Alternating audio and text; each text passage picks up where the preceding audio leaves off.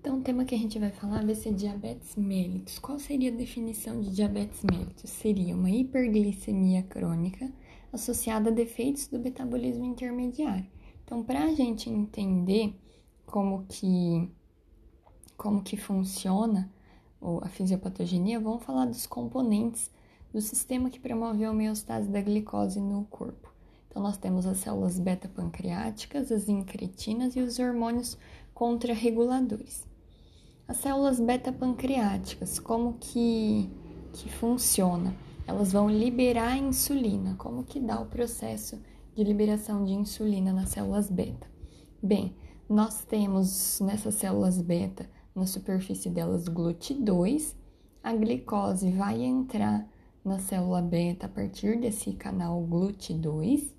E aí, a glicose entrando na célula beta produz o ATP através dos processos de respiração celular, e esse ATP vai ativamente fechar canais de potássio, que é o canal da sulfonilureia. O canal de potássio fechado vai incentivar a entrada de cálcio para dentro da célula beta, e esse cálcio, ao entrar, faz a célula beta liberar a insulina. A insulina, ela que faz a mediação da entrada de glicose nas células, na grande maioria das células do organismo.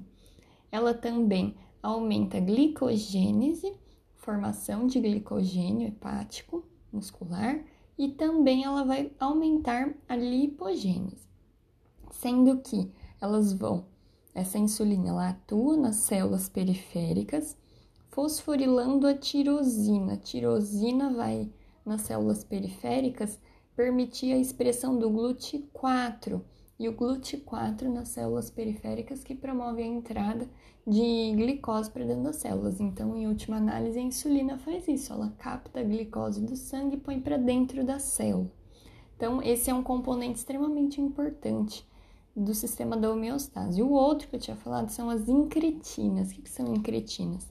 São hormônios intestinais, no caso GLP-1 e o GIP, GIP, são hormônios intestinais que aumentam a secreção de insulina pelo pâncreas e reduzem a formação do glucagon. O glucagon, ele faz parte dos hormônios contrarreguladores, que é o próximo, o último componente, o último tópico aqui dessa fisiopatogenia. Dentre os hormônios contrarreguladores, que, que seriam esses hormônios? Eles fazem o contrário do, da insulina, eles aumentam a glicemia, quais são eles? Hormônios que te lembram o estresse: glucagon, adrenalina, cortisol, GH e GF1. Então, como que dá é, a formação, a fisiopatogenia da hiperglicemia? Eu tenho aumento de lipólise, aumento da reabsorção renal da glicose, jogando essa glicose para o sangue novamente, uma redução da captação periférica da glicose, que é a resistência insulínica. A resistência insulínica ela se dá no diabetes tipo 2, em que ao invés da, da insulina fosforilar a tirosina nas células periféricas, ela produz, ela fosforila a serina, que não faz o canal GLUT4, então por isso não ocorre a entrada da, da glicose na célula periférica.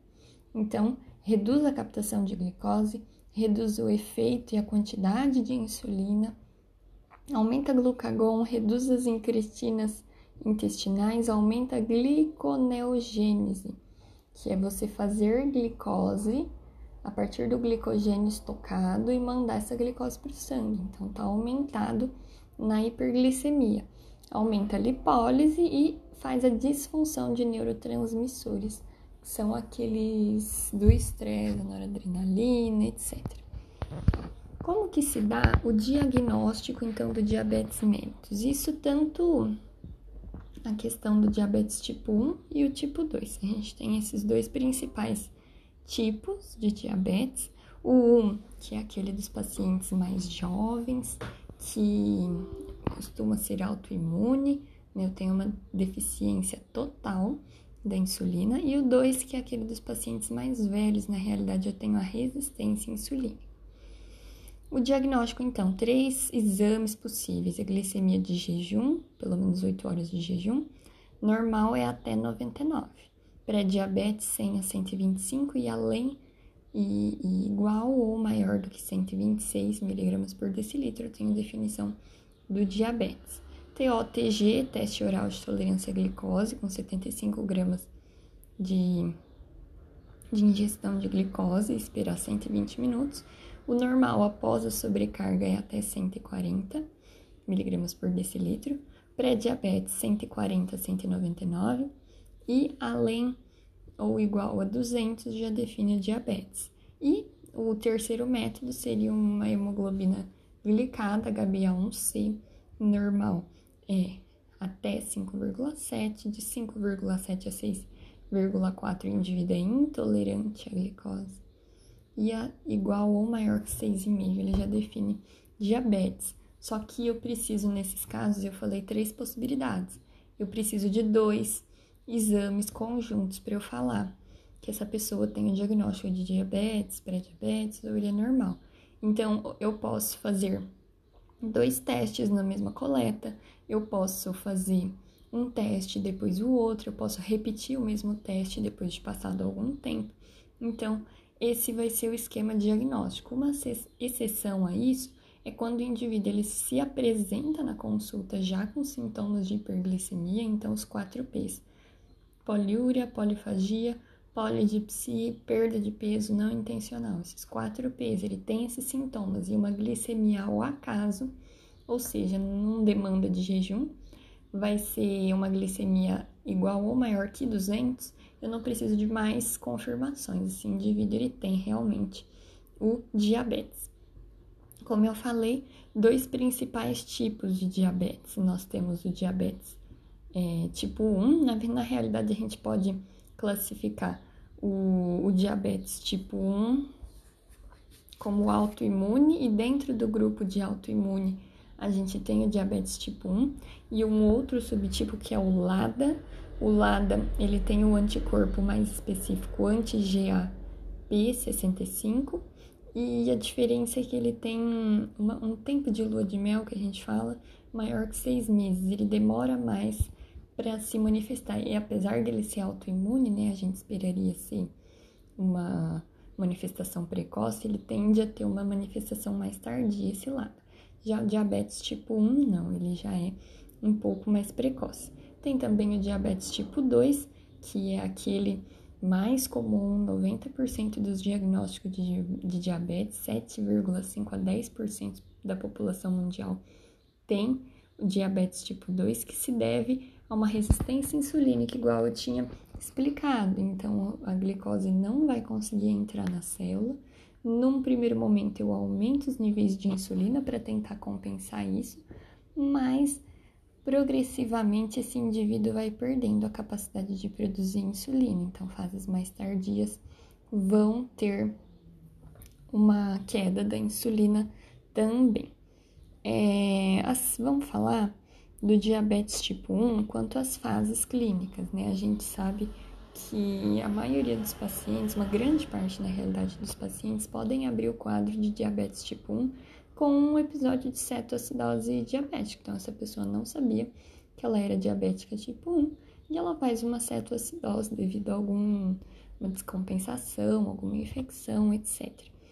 Então, no, na fase pré-clínica, aquele indivíduo ele não tem nenhuma manifestação, ele possui fatores de risco, então ele possui geneticamente o HLA de risco que, que predispõe ele a fazer os autoanticorpos, que seria o anti-insulina, o anti-ilhota pancreático, o anti-ZBT8, o anti-GAD65 então, são esses os anticorpos. Lembra que eu falei que para o tipo LADA, o mais específico é o anti-GAD65.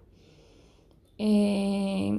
No entanto, esse indivíduo está na fase pré-clínica, ele pode evoluir para a fase clínica, né? E, inclusive, essa fase clínica ela pode já ser aberta como uma cetoacidose diabética, por exemplo, por uma descompensação, uma infecção, ou algo que desestabilize então e faça esses anticorpos atacarem. Num primeiro momento ele tem essa cetoacidose, que depois a gente vai detalhar melhor. Aí ele entra em lua de mel, que a gente chama, que é uma remissão transitória. Ele aparentemente fica, entre aspas, curado, sem mais problemas, mas num futuro próximo ele desenvolve então a diabetes estabelecida mesmo. E com relação ao diabetes mellitus tipo 2, então o diagnóstico do 1 é a gente pode ter essa história aí, todos os sintomas, os 4 P's, pode ter a cetoacidose abrindo o quadro.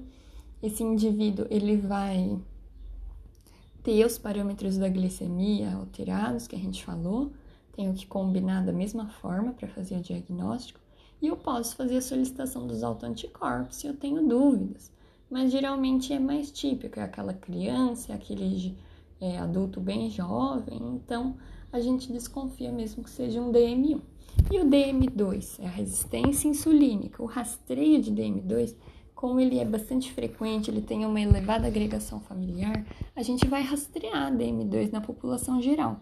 Todos os indivíduos acima de 45 anos têm indicação. No entanto, é, e também mulheres que tiveram diabetes gestacional são indicadas a fazer rastreio daí para frente. No entanto, existe a condição de que o paciente com sobrepeso ou obesidade que se apresenta para gente com mais um fator associado a isso, como dislipidemia, é, familiar de primeiro grau que tenha diabetes, sedentário, hipertenso, com doença de grandes vasos, que tenha situações que reduzem a, que reduzam a sensibilidade à insulina, como infecções por HIV, por hepatite C, alguns medicamentos, síndrome de ovário policístico, a cantose nígrica são todos fatores que podem reduzir sensibilidade à insulina.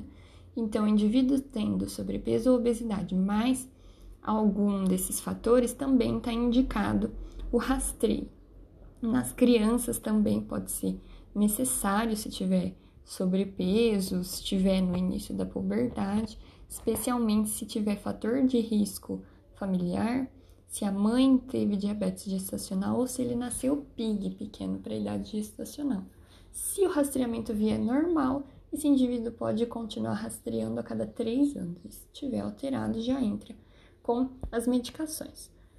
Falando nela como que é o tratamento do diabetes, nós temos dois, assim, fora a questão não medicamentosa, obviamente, isso todo mundo já sabe, né, de de alimentação, de atividade física, tudo mais, que isso é extremamente importante, a gente vai focar aqui na terapia medicamentosa, que é o mais diferente aqui para a gente aprender. Então, as terapias medicamentosas, nós temos dois pilares. Nós temos os antidiabéticos orais e nós temos insulinoterapia. Basicamente, diabetes tipo 1, insulinoterapia, aquele indivíduo ele não produz mesmo é, a insulina, então vamos dar insulina para ele. As insulinas, elas são é, classificadas de acordo com a cinética, podem ser ultralentas, lentas, intermediárias, rápidas ou ultra rápidas.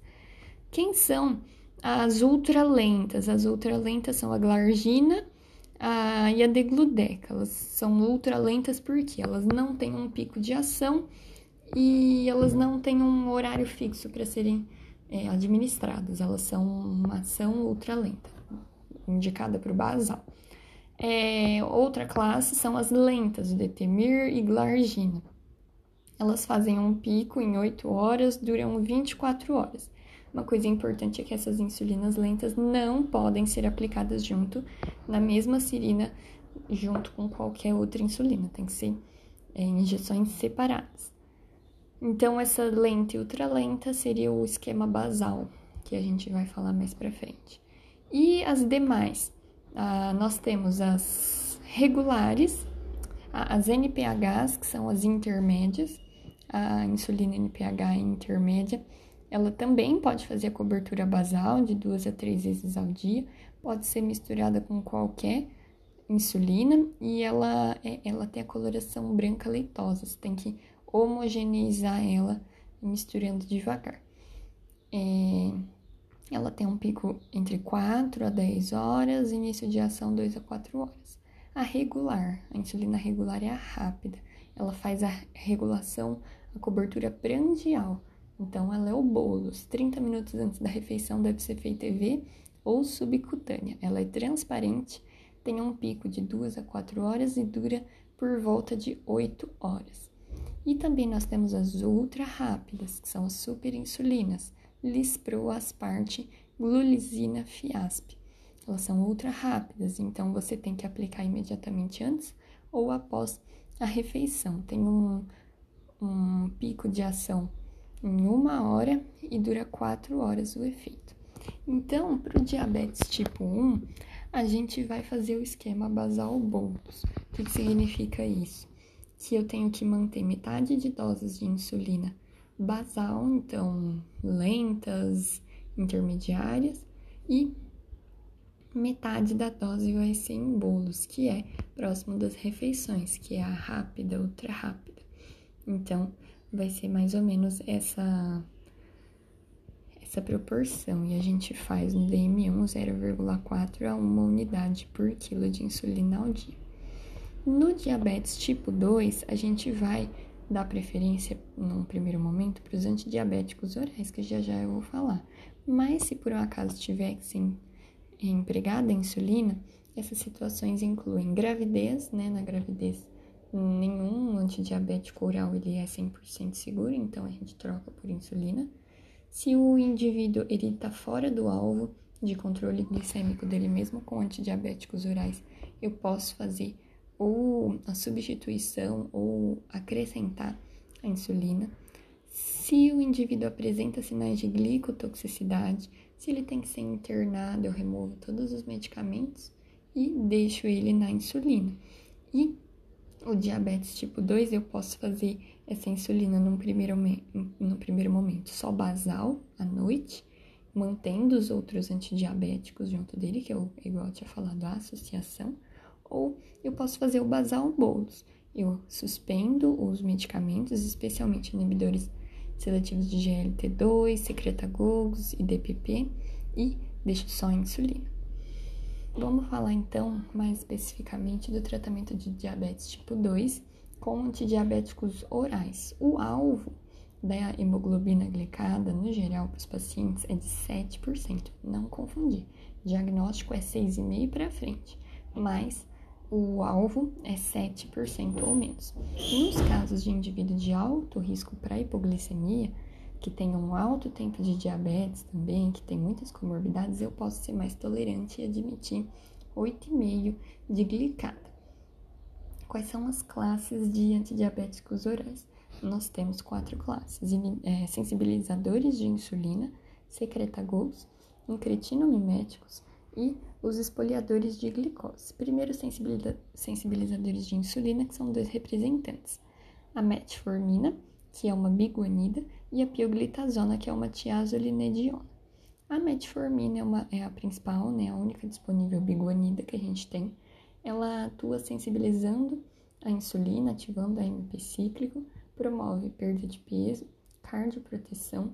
No entanto, ela faz efeitos é, no trato gastrointestinal, ela pode ter uma certa intolerância trato é, intestinal e ela também promove deficiência de B12. E a pioglitazona, que é a tiazolinediona, ela retém líquido, pode promover ganho de peso, osteoporose, insuficiência cardíaca, né, pela retenção do líquido, e existem alguns estudos que tentam associá-la com a prevalência de câncer de bexiga. Então, esses foram os sensibilizadores da insulina. E os secretagols, outras duas classes. Temos as sulfonilureias e as glinidas. As sulfonilureias, principais representantes glibenclamida, glicazida. Elas têm uma ação longa e têm alto risco de fazer hipoglicemia. E as glinidas, que é a rapaglinida e a nateglinida. Elas têm ação rápida e são ideais para serem administradas no pós-prandial. Nós também vamos ter agora uma outra classe chamada incretinomiméticos. Eles aumentam o, as incretinas intestinais. Tem os agonistas de LP1, que é a dulaglutida, a liraglutida, que é o saxenda, a semaglutida, que é o Ozempic. Eles são canetas de injeção subcutânea que aplicam uma vez na semana. E também temos os inibidores DPP4, que é a saxagliptina e a alogliptina, são os principais representantes. No entanto, eles reduzem pouco os níveis as porcentagens da hemoglobina glicada, então isso é importante. E por fim, nós vamos ter os espoliadores de glicose. Espoliadores de glicose podem ser dois também. Então, lembrar que tudo é duplinha. Cada um são quatro classes, mas cada classe tem, tem dois representantes. Então, dentro dos espoliadores de glicose, tem os inibidores de absorção intestinal, que é a carbose, e temos os inibidores do SGLT2. Eles vão fazer a glicosúria, então vão ser a dapaglifosida, a empaglifosida, eles fazem glicosúria, reduzem a pressão arterial, reduzem ácido úrico, reduzem mortalidade. Então, inclusive, eles são empregados na insuficiência cardíaca para essa finalidade. É, no entanto, um problema deles é que eles podem precipitar cetoacidose e o glicêmica e também precipitar ITU, porque essa glicose que está sendo excretada na urina pode funcionar como meio de cultura, isso é bastante relevante. Então, qual seria o, o, o esquema proposto, né, para a gente manejar o diabetes tipo 2? Se o indivíduo não tem insuficiência renal crônica, se a glicemia de jejum dele for menor que 250 ou acaso menor que 300 sem sintomas, a primeira medicação de escolha seria a metformina. No entanto, se eu vejo que eu não estou tendo um controle adequado, mesmo com dose otimizada, se a hemoglobina glicada continua subindo, eu posso associar fármacos. E aí depende do, do objetivo do seu tratamento. Se esse indivíduo quer perder peso, associa um, um fármaco que é agonista LGP1, que é um, um ISGLT1.